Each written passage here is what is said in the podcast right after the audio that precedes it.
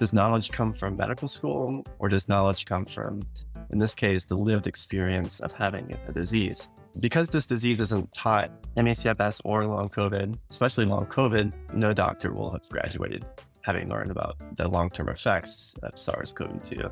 Welcome back to Evolving. I'm your host, Nita Jain, and today I'm here with Ryan Prior talking about an issue that affects millions of patients worldwide. While the pandemic was raging, another more insidious threat was also afoot, spawning a tidal wave of disability. Long COVID, a complex, multi system chronic illness that is characterized by debilitating fatigue, brain fog, and a host of other unpleasant symptoms. Ryan Prior is a journalist and author of The Long Haul, coming out this November. His bylines have appeared in CNN, USA Today, and The Daily Beast. In 2016, he released a feature documentary called The Forgotten Plague about myalgic encephalitis and chronic fatigue syndrome. Today, he's here with us to talk about long COVID. Ryan, thanks for being here. Yeah, thank you so much for having me. So, the topic that we're discussing today hits especially close to home because I do count myself among the long haulers. When the pandemic first started, media outlets and health professionals had this messaging that presented COVID outcomes as being sort of binary. Either you're young and healthy and you make a full recovery, or you're infirm, elderly, and immune compromised, in which case you might have risk for complications. When did you discover that this messaging was perhaps a false dichotomy? At what point did you realize that there was more to the story? Yeah, I had been part of the ME/CFS community for a number of years prior to the pandemic. I was part of my own personal experience as a patient and then later as an advocate and a documentary filmmaker and a journalist. We understood right around probably February of 2020, I think is when it started to get on my radar that not only was this new virus that we were documenting in China likely to come to our shores, that was the first step. Understanding this probably was going to go global. And then second, if it did go global and it did affect a large number of people in the acute phase. What we know from ME/CFS and from a number of immune associated chronic illnesses is that, there's a viral trigger. And it doesn't really matter what the viral trigger is, but that will then put the body into a state of dysautonomia and cause these long term neurological and immunological abnormalities that can be disabling for a large number of people. So that that really became a big fear for me, especially as I was talking to other advocates and other researchers and other patients who we were all batting down the hatches and going into lockdown or going into some kind of quarantine or social distance phase. And um, those of us who had chronic post-viral sufferers understood that there was going to be a twofold, threefold, maybe tenfold increase in, in post-viral illness as a result of this pandemic. So it got to be in the spring of 2020. I was very worried for the global situation in the acute phase and the number of deaths, but understood that in the 5, 10, 20 year landscape, COVID was going to have a much different effect on society. There's so many parts of your journey that I identify with, especially just talking about your experience with chronic fatigue syndrome, I think we both presented with symptoms in high school. We both got prescribed antidepressants at one point. I think we both even found a newfound sense of spirituality and astronomy as just a way to cope with uncertainty. One of your patients that you interviewed for the book said, My mom thinks I'm lonely for people, but I'm lonely for life itself. And I think that is something that a lot of patients can identify with that feeling that you can't do the things that you used to do anymore, that Maybe you have a loss of autonomy. Maybe you're not able to care for yourself anymore.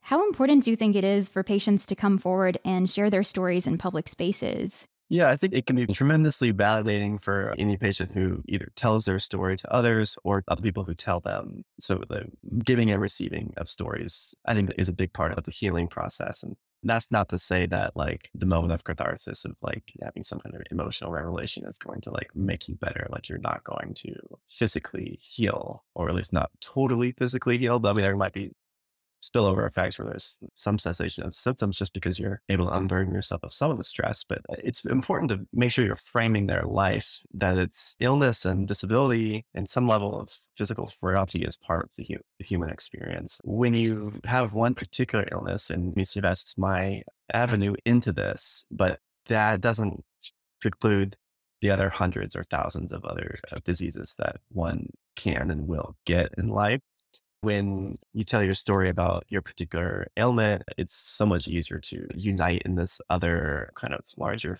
field of what it means to reckon with human suffering. And so when I talk about my story, it's very easy for me to interact with people who have lymphoma or multiple sclerosis or who have had legs amputated or have diabetes. A lot of us are dealing with the same level of life change. It's some previous version of self that stops existing and then a new version of self starts to exist. And that's something I try to get at in the, in the, first chapter of this book that I think disease and illness exist in the space between what dreams we have for ourselves and then what our current ability is. And if we can close that gap between current ability and future dreams, that's when illness can be diminished and cease to have hold over us. I love that way of phrasing it. That reminds me of something that I had read about patients feeling as though they have one foot in the land of the living and one foot in the land of the dead, kind of existing in this gray area. And I do think that feeling can be rather unsettling. But one overall theme of your book that I really love is how patients are changing the game. On September 19th, you attended a Millions Missing protest at the White House to raise awareness for people living with myalgic encephalitis, long COVID, and other infection associated complex chronic illnesses. And you begin chapter four of your book with the following Our word patient comes to us from the Latin patiens, meaning one who suffers. It calls to mind a passive recipient of care, one who is examined and subjected to, made to obey orders. Talk to us a little bit about the Patient Led Research Collaborative and how it redefined what it means to be a patient. A group that's featured in the book is this Patient Led Research Collaborative, which I think is doing some very specific, important work at the tip of the spear of how long COVID is being defined and researched and discussed, and, uh, and actually how the disease is named in the first place. That the word long COVID comes from an Italian archaeologist named Elisa Perego, which is part of the story. But this patient led research collaborative is acting in a much larger tradition of which they're both conscious and not conscious. And I think the ways in which they don't know the history are as interesting and important as the ways they do know this history. And they spring from this other support group called the Body Politic that became very popular throughout 2020. What's happening here is that patients have the ability to, in the words of uh, Dr. Perego, to seize epistemic authority, which in, you know, thinking about what epistemic means, it's like, how do we know what we know? What is knowledge? does knowledge come from medical school or does knowledge come from, in this case, the lived experience of having a disease? And because this disease isn't taught, ME/CFS or long COVID, especially long COVID, are not taught in medical schools. No doctor will have graduated having learned about SARS CoV 2 or the long term effects of SARS CoV 2. So that's where lived experience is the most useful and important mode of knowledge. And that's not just true here in the tip of the spear, the global pandemic event. That's happened in previous fields, in previous epidemics, the most notable being HIV, AIDS, and 1980s and 1990s, that there's something called ACT UP, and then the treatment action group that came from ACT UP. And so some of the work that we've been doing, I'm on the board of ME Action Network, and which runs these millions missing events frequently in, in Washington, D.C. and in other cities around the world. And then this patient led research collaborative, there's a, a, mode of activism. So outside strategy, in this case, we were outside the White House. And there's an inside strategy of like essentially being inside the lab or inside research where stuff is being drugs repurposed or fast tracked or new treatments discovered. So getting patients a seat at that table is a really key part of a number of innovations in PTSD or breast cancer or HIV. And I think that's going to be a real part of the future of long COVID and really needs to be framed as part of the future of medicine. That is everyone included strategy, bringing patients to the table, taking wisdom from lived experience and designing a better healthcare system, all stakeholders included. I love that. Going back to your point about designing a better healthcare system, Reading your book brought up a lot of feelings the feeling of being isolated, being ostracized, even at times being gaslit by the medical community. In your book, you discuss medical gaslighting as a phenomenon where patients' symptoms are dismissed as imaginary. How can we prevent this from happening to more patients? Does medical school education need to change? Do we need to involve more information about the long term effects of SARS CoV 2? Do we need to start teaching more about CFS and myalgic encephalitis? Do we need to change the way insurance billing works? How can we create a more inclusive society that acknowledges and validates patient symptoms? Yeah. So, so when patients feel um, gaslit, what that means is that the, when any person is feeling gaslit, it means that they're, they have an, uh, a lived experience and then some other authority or person in their life tells them that's not true. So it's they kind of be like systematically lied to and being, being dismissed uh, in their own experience and being told that what their five senses are telling them is not correct. And so when people are sick, and then that can sometimes not appear on diagnostic tests. And so that can be an issue for doctors have a certain set of products and services that they're able to do, certain bandwidth that they can operate in, which is obviously like being able to diagnose and treat, being being two major ones, and the big, another area being able to file paperwork with, with insurance companies. They're limited in their ability to use those tools, and that's where the roots of gaslighting occur because there's not yet been a single um, biomarker or specific diagnostic test that like is used to describe uh, ME/CFS or long COVID, so it has to be diagnosed on symptoms. We can go into greater detail, but there's no shortage of tests that do come back abnormal. I think that's really important to say that, that people will have elevated titers for Epstein-Barr virus or herpes virus reactivations. They can have abnormal cortisol levels. They can have low natural killer cell function. They can have T cell exhaustion. Can have mutations on the MTHFR gene. And we can go down the list of a lot of things that if doctors were educated and if they didn't have the right kind of test, that they would more quickly move to an accurate diagnosis and be able to correct 10 or 15 abnormalities systematically over the course of six to 12 to 18 to 24 months and so that, that's one step is getting diagnostics right and being able to reckon with complexity. Uh, second thing is if you're a doctor, like your job is to prescribe medicine.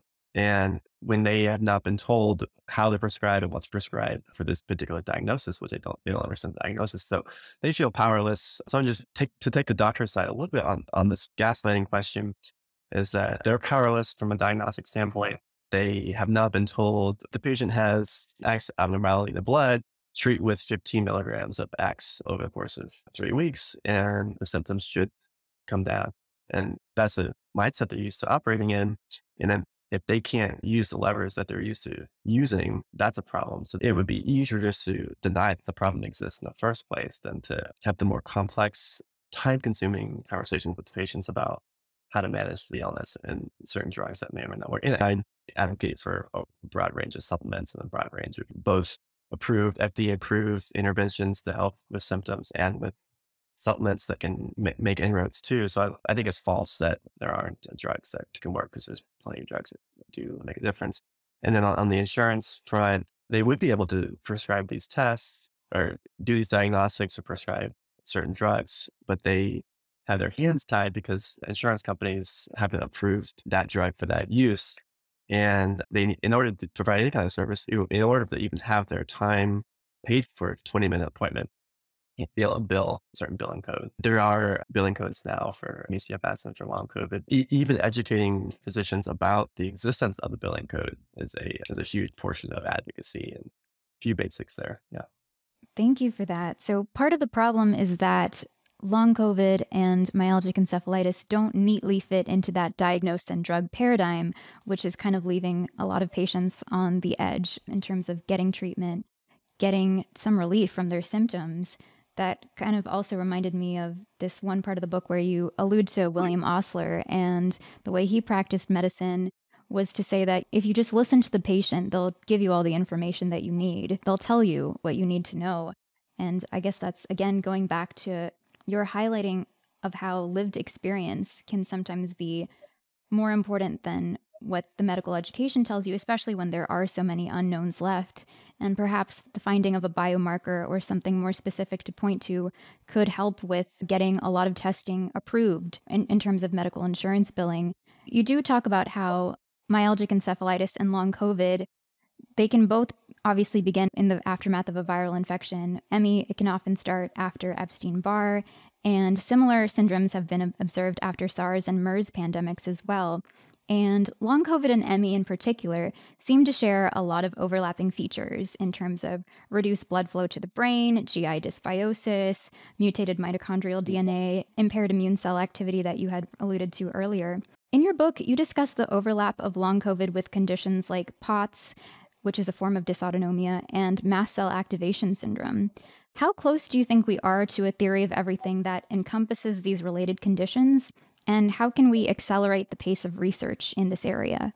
There's a chapter later in the book that refers to this as a, a theory of everything. What I hope to point to in the book, and what I think we're knocking on the door of, is new hypotheses about this large swath of human biology that's covered in the piecemeal fashion. And these diseases, mast cell activation syndrome, POTS, Ehlers-Danlos syndrome, myalgic encephalomyelitis, chronic Lyme, fibromyalgia, long COVID, eh, the, the, conditions of dysautonomia, eh, gut, gut dysbiosis, and many more are part of this complex chronic community.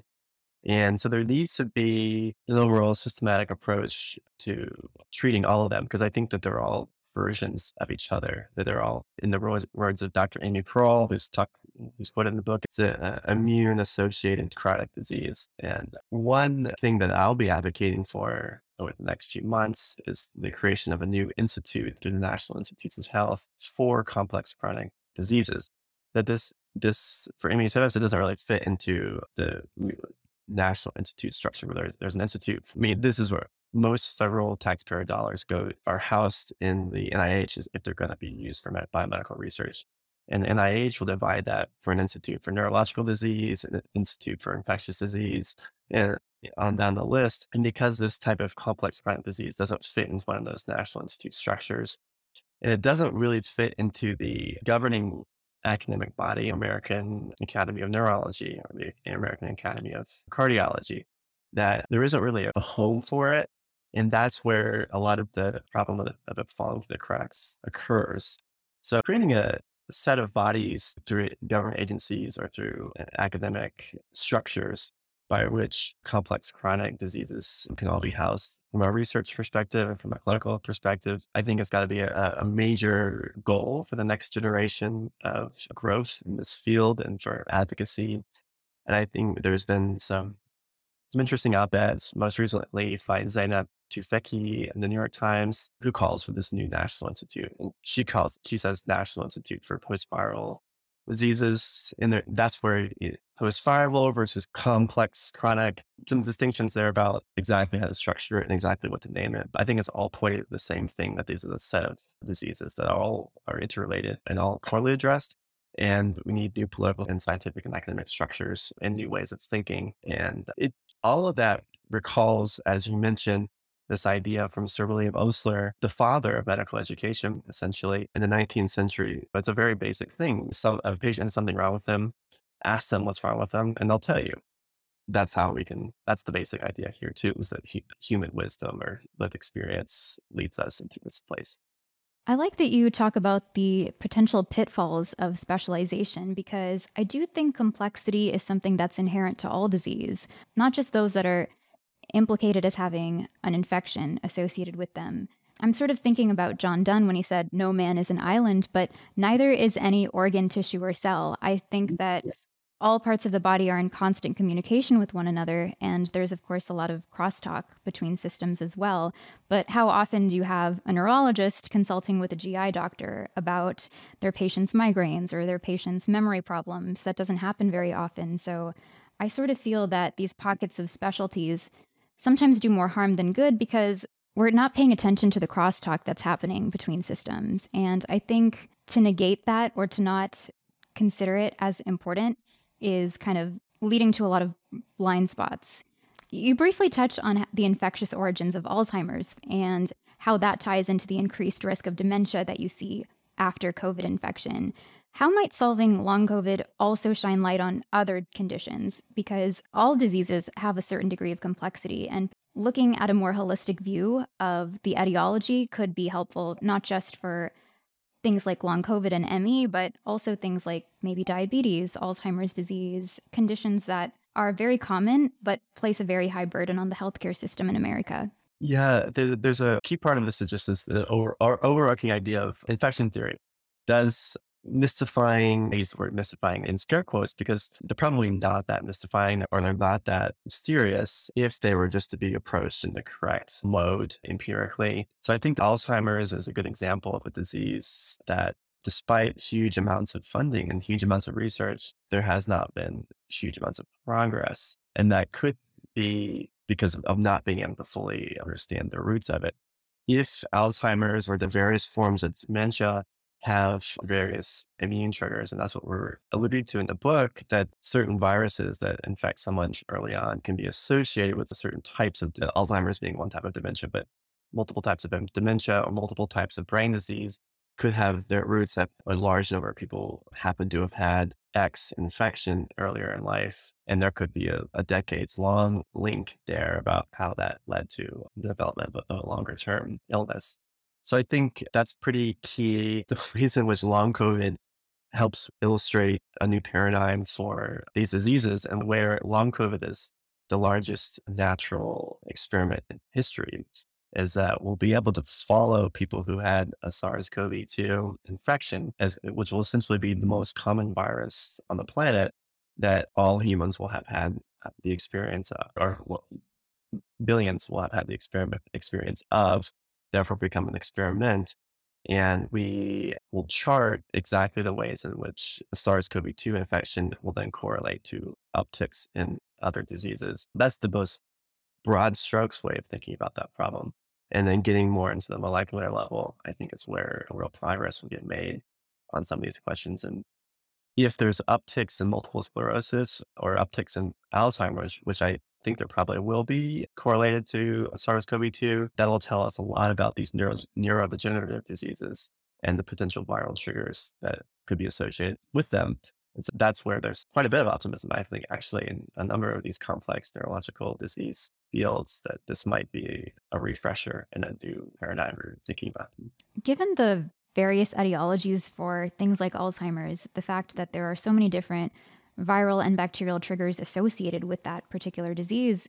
Do you think the current epidemic in which we find ourselves with long haulers, do you think that's highlighted the need for precision medicine, the need for treatment to be more individualized rather than this one size fits all paradigm that we currently operate under? Yeah, there's a lot of us to be excited about there. President Obama created this precision medicine initiative in his second term. And a large amount of that money was being tied up in the Scripps Research Institute in California, which is doing some incredible work on precision medicine and doing incredible work on COVID. So I'm excited to follow what they're doing in precision medicine as it relates to post-COVID conditions is going to be a fascinating field. And what this, what's happening in precision medicine is that you have these omics, genomics is every gene in the body, proteomics, every protein in the body, viromics, every virus in the body. And on down to microbiomics and et cetera. This method of understanding the totality of human biology is something that's only become possible because of major advancements in ability to collect data and major advancements in the ability to process that data in forms of supercomputing. Because we can both collect that complex data and then analyze it, then the next thing is to apply it to clinical practice and figuring out what particular molecules or set of molecules is out of step in certain conditions. And that will be essentially a tenfold innovation compared to, you know, the current slash previous mode of doing medicine. And that will show that the idea here is that each specific signature of disease will uh, be a little bit different in every person. And that's part of it is like, so we'll benefit as patients for, with a more personalized approach, but the precision approach writ large for the whole of biology and for the whole of like understanding human diseases, there's entire swaths of illness that I think will be much more easier to unravel through this process. Just to play devil's advocate here, I think some critics of precision medicine claim that these approaches aren't likely to be adapted just because you're going to have to cater treatment specifically to each individual person, but potentially you're mm. also reducing the cost of disease in terms of overall burden. So, how do you make the economic argument to justify a precision medicine approach, which might be more costly in the short term, but potentially save billions in the long term? Yeah, I think there's an issue there. That's the when you're talking about omics, there's another omics that doesn't get talked about, which is economics. So getting the cost structures right and getting the business models right and getting this commercialized, validated, commercialized, and scaled and doing this in, in, all clinics around the country and around around the world. There's a separate, you know, we'll say business project there. No amount of scientific innovation in the lab matters if it can't be put into action for regular patients. And I'll just highlight here that the cost of doing you know, sequencing a genome, the first genome ever sequenced of human, rang in the millions of dollars. Human Genome Project ran into billions of dollars. Probably about 10 years ago, when I graduated from college and was working, starting to do work in this field. You saw genomes falling from $1,000 more toward $500. So that's where it starts getting more approachable for an average consumer or an average patient. Now those are less than $100 to get your genome sequenced, just separate from getting it, getting that data analyzed and having a doctor who understands how to do the analysis are slightly separate questions. But any patient can have their genome sequence for a cost that's within a, like a, we'll say a middle class income. The cost is being driven down for a larger and larger number of people. A new, a new generation of doctors has to be trained figuring out how to implement the, this knowledge for specific people so that this will be a long-term shift and it's not going to happen in the next five years, but you'll see pockets of it here and here. And that's when iteration and innovation will take place and more and more of the approach will get, will get adopted. I love the idea of genomics making it to clinical prime time because in your book, you do talk about how Alzheimer's risk it's better predicted by two factors that are existing together than either alone, that being the presence of an ApoE4 gene mutation, as well as having infection that crosses the blood brain barrier. These two in conjunction seem to be much better at predicting the risk for Alzheimer's than either of these factors in isolation. What are some other examples where having that genetic information could really inform healthcare decisions. One easy one off the top of my head is this MTHFR gene pre- present in a, number of chronic illnesses. And people with ME/CFS and then post-treatment Lyme or chronic Lyme or long COVID also could have this particular gene implicated, which has a, a piece of the methylation cycle. So ways in which the, the cells create energy in a solution here is that mm-hmm. if this is the underlying or one of multiple underlying causes for the fatigue and the ability, inability to respond to exertion and create more energy as a result, that supplementing with B12 or methylated B12 vitamin is a is one way to to get around it. And I think that's a very area of low hanging fruit that it's a over the counter supplement that can be accessed in any corner drugstore that has pretty significant benefit for a good number of chronic illness patients. Not to say it solves your problem or cures you, but I think it, the, when you're looking for ways to improve your health, like 10%, 15%, 20%, you want to have some small wins along the way. And that's, um, MTHFR is, is a key gene there. And there's also another thing that I, I report about in the last couple of years for CNN too, that the, you'll leave these, it's called GWAS, genome wide association study. And um, that's casting a really wide net for trying to trying to find an association between patients with a particular disease and then a particular set of genetic markers. That that's not it's hyper specific button down approach, but I think that's a real key part of this overall dragnet of trying to um, get the basic associations down and then you can run more precise studies once you identify candidates particular genes and that that's where essentially any disease and any gene can be subject to this lens this approach and there's a lot of ways that this cannot be predicted that or we'll probably see a lot of surprises uh, in a good way Speaking of genome wide association studies, the vast majority of data that has been collected for that kind of type of work tends to be from weird populations Western, educated, industrialized, rich, democratic. How can we make a more inclusive landscape that includes populations that are underserved or underrepresented in medical literature? Well, I, yeah, I have a, a, lot of thoughts about this. And just as a, a general principle, so much this idea of the Vitruvian man that you know, Leonardo da Vinci paints this draws a sketch of this like prototypical man. It's a white man, which is like so much of the basic science is like in the, our basic understanding of anatomy comes from this Renaissance tradition, which is a largely um, white European tradition.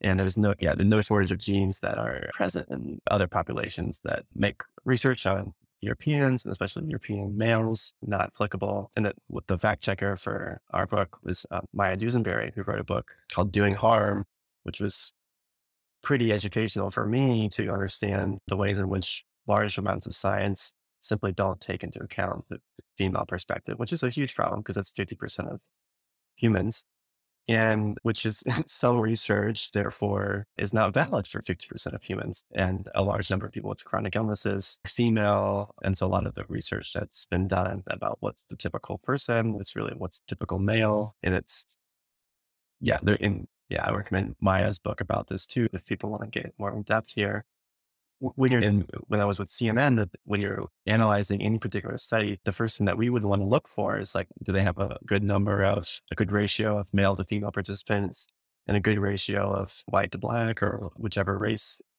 mm, studies are considered not valid now, at least through our lens, that if they don't have a good demographic mix. And so that, or we would at least strongly point out that, that these are valid results for this population, but we have to more research would be required to extrapolate. I'll just mention this in the context of genomic medicine, precision medicine, and Research Institute, which I alluded to earlier. They had, they're running this study now millions of people through this what they call the All of Us program, which is getting uh, accurate sampling of the population. And there's also I've been happy to, as a science reporter covering COVID during the current administration. I think Biden administration's done a good job of bringing health equity as a lens throughout all policymaking. And I think when you see the word equity and when equity is taken seriously, then you're going to have more quality outcomes for all populations or more populations because the effect of that particular healthcare intervention or that particular research will have been designed to work for all assets, all parts of society. In the 1990s, even during the Clinton administration, parts of the Clinton administration were where some of the rules first began to take place about how, how and why women need to be included in research. And I think part of the legacy of the Black Lives Matter protests is not to say that wasn't going to happen anyways during the current administration, but I just think that the concepts of equity and applying this to all parts of society are improving, but they, yeah, that's uh, a recurring problem. Do you think that grassroots organizations or grassroots crowd-funded research efforts could potentially lead to greater health equity in the way that some applications allow anybody to to collect health information using health tech devices and feed that information into an app that researchers can then access in other parts of the world do you see technology as potentially bridging the gap where representation isn't quite where it needs to be in medical research by allowing anyone to become a citizen scientist? Yeah, I think that there's a lot of room to run in this area, and a lot I can talk about in terms of this the overall idea of trying to democratize science, trying to activate the average person. Any person can report information and then be, therefore be a research subject which is also to say that any body, in any body or any body, any human body is inherently collecting data by, by virtue of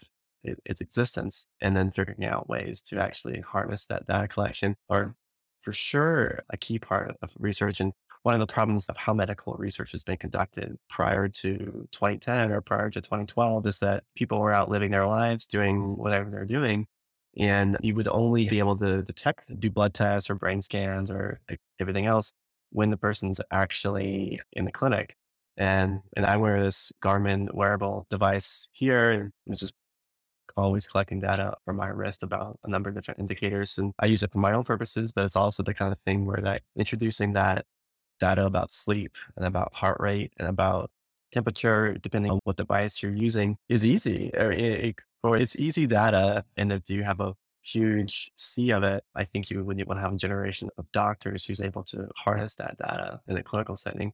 And that might not be relevant for your a lot of the rather the mill diseases that are easily treated. But for stuff that's a little bit more fleeting, a lot more data can be collected to, to help solve for those questions. And then Another area is so wearables is one one big thing, and then the level of new work by peer support groups. This peer health innovation pipeline is that we illustrate this in my book, and it's illustrated in a number of different, really hundreds of different disease communities. And that was a lot of my work over the past five or six years at Stanford Medicine X, e-patient scholar was learning from people with di- diabetes or brain cancer and how they were leveraging patient communities to solve some of their most pressing issues.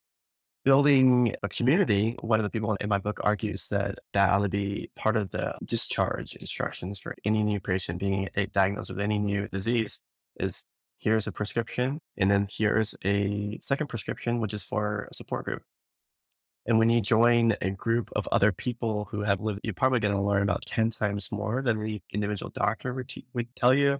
And especially like a lot more practical information that, that wouldn't be available in medical school, but is available in a community online. That kind of reminds me of a couple other communities that have recently come online. One is called Alike Health, and another is Stuff That Works. It's basically trying to leverage the collective unconscious of a community of people who all have a similar diagnosis, just in terms of sharing the knowledge, sharing what works or didn't work, just sharing personal accounts, not in a diagnostic sense, but just to add to the literature, add to the possibilities that exist in terms of routes of investigation that maybe you haven't looked into yet, treatment options that you might want to bring up to your doctor. And I do think there is power in numbers in really leveraging all the information that patients know collectively. I think that's really powerful.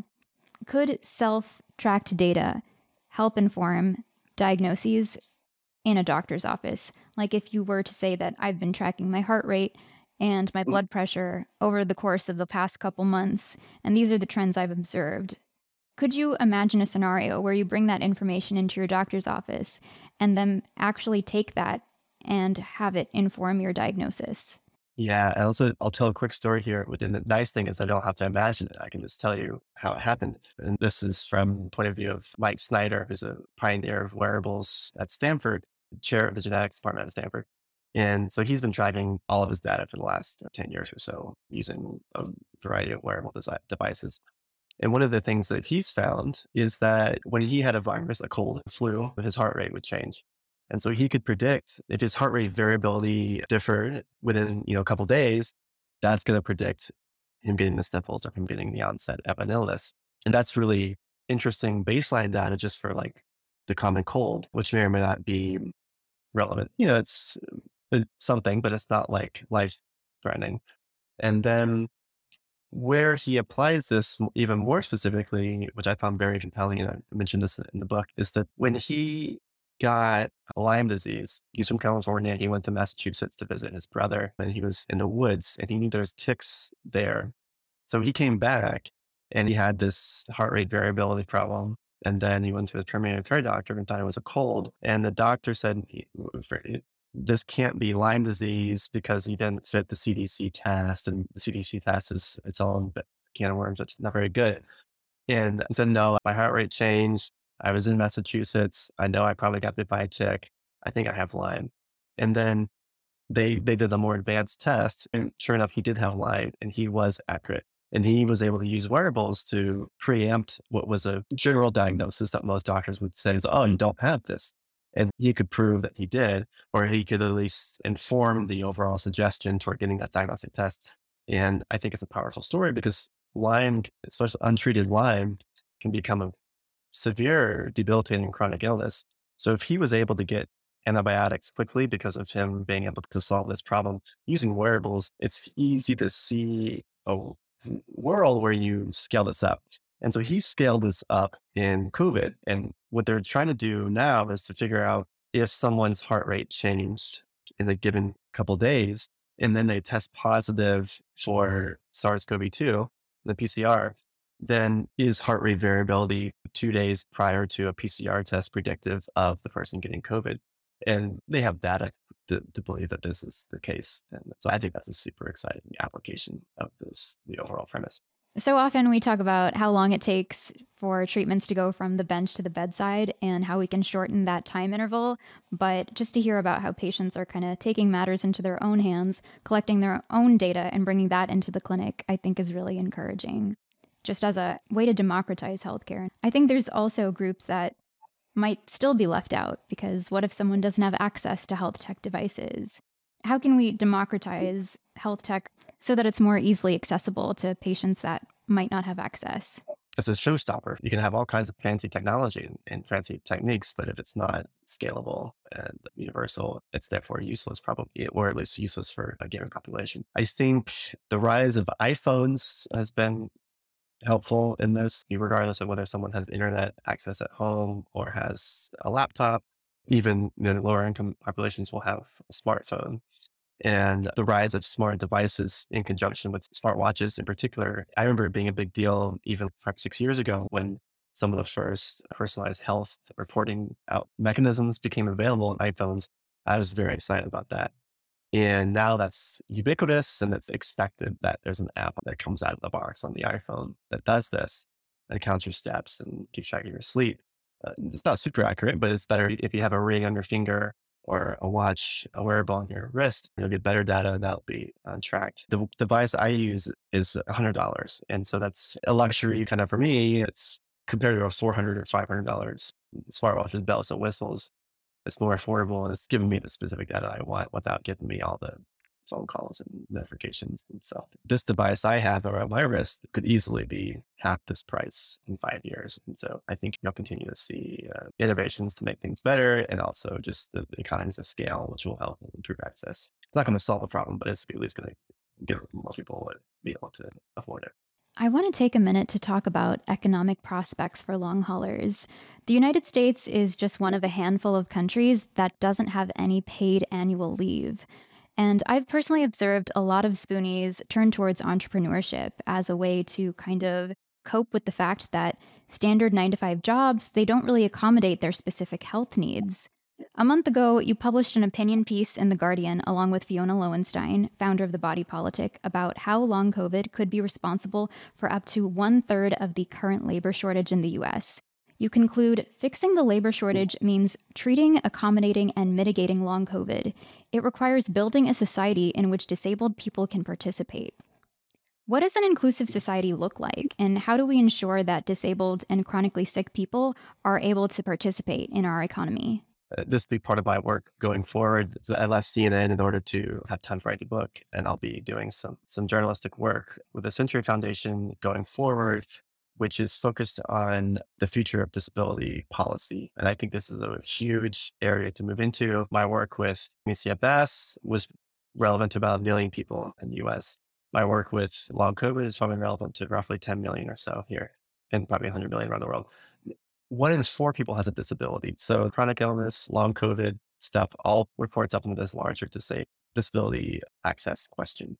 And there's real strength in numbers here with just a sheer number of people who are, who are interested in disability policy writ large. So I'm excited to be part of this work. And the Americans with Disabilities Act was passed in 1990. And it's just as important as the civil rights legislation in the 1960s and giving women the right to vote in the 20s and um, gay marriage passing in 2015 that, that we've had a whole generation for the last 30 years or so grow up in a world in which disability rights was considered more mainstream. And there needs to be a second, the second ADA generation is a key area for improving disability access to a range of services and accommodations and just basic human rights. When people think about disability, what they're thinking about is ramps and curbs to get up on the sidewalks or wheelchair ramps to get into buildings, which is just important. But the, I mean, there's a hundred other areas where disability protections can know, save a life by giving them access to social security, giving them access to Medicaid, giving, and I shouldn't say they, I should say us, because I'm part of this community, giving us access to accommodations through their employers and which employers are required to bend a little bit in order to allow people to work the I got to college at the University of Georgia, partly because of the Disability Resource Center there. Part of what my ability to work full time for CNN for six and a half years was because I had a disability accommodation in place. So, so I'll be the first to raise my hand and say I benefit from this.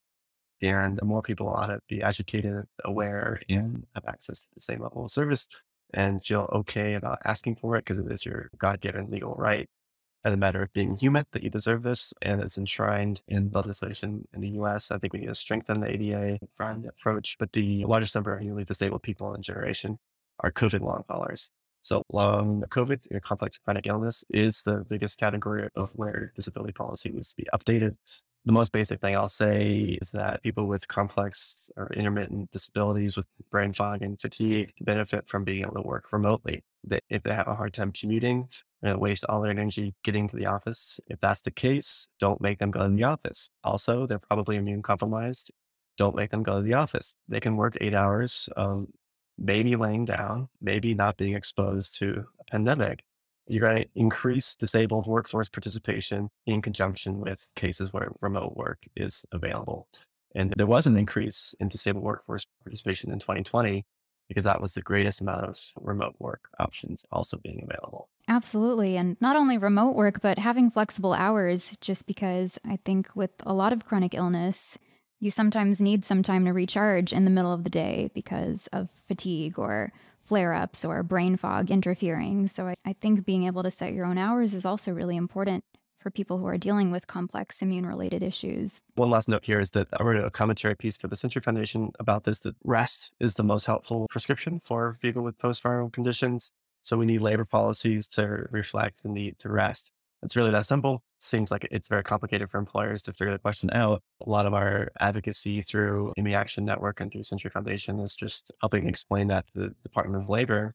And then the Department of Labor at a federal level, we hope will be further empowered to issue guidelines for employers and for schools and universities to how to cater to people with these conditions and yeah, allowing the time for adequate rest. Is, and that can manifest in 20 different personnel policies, but rest is the principle. I think that's a great note to end on. And I think, regardless of who you are, rest is something that should be prioritized. Ryan, thanks for being here. The Long Haul comes out November 15th. And thank you again for your time and all of your insights into patient advocacy, long COVID, and what we can look forward to. Yeah, thank you so much for having me. You can find the show notes for this and all other episodes at the Substack URL linked in the show description. You can also review the show on Apple Podcasts, Spotify, Castbox, or Podchaser. Thanks so much for tuning in. Until next time.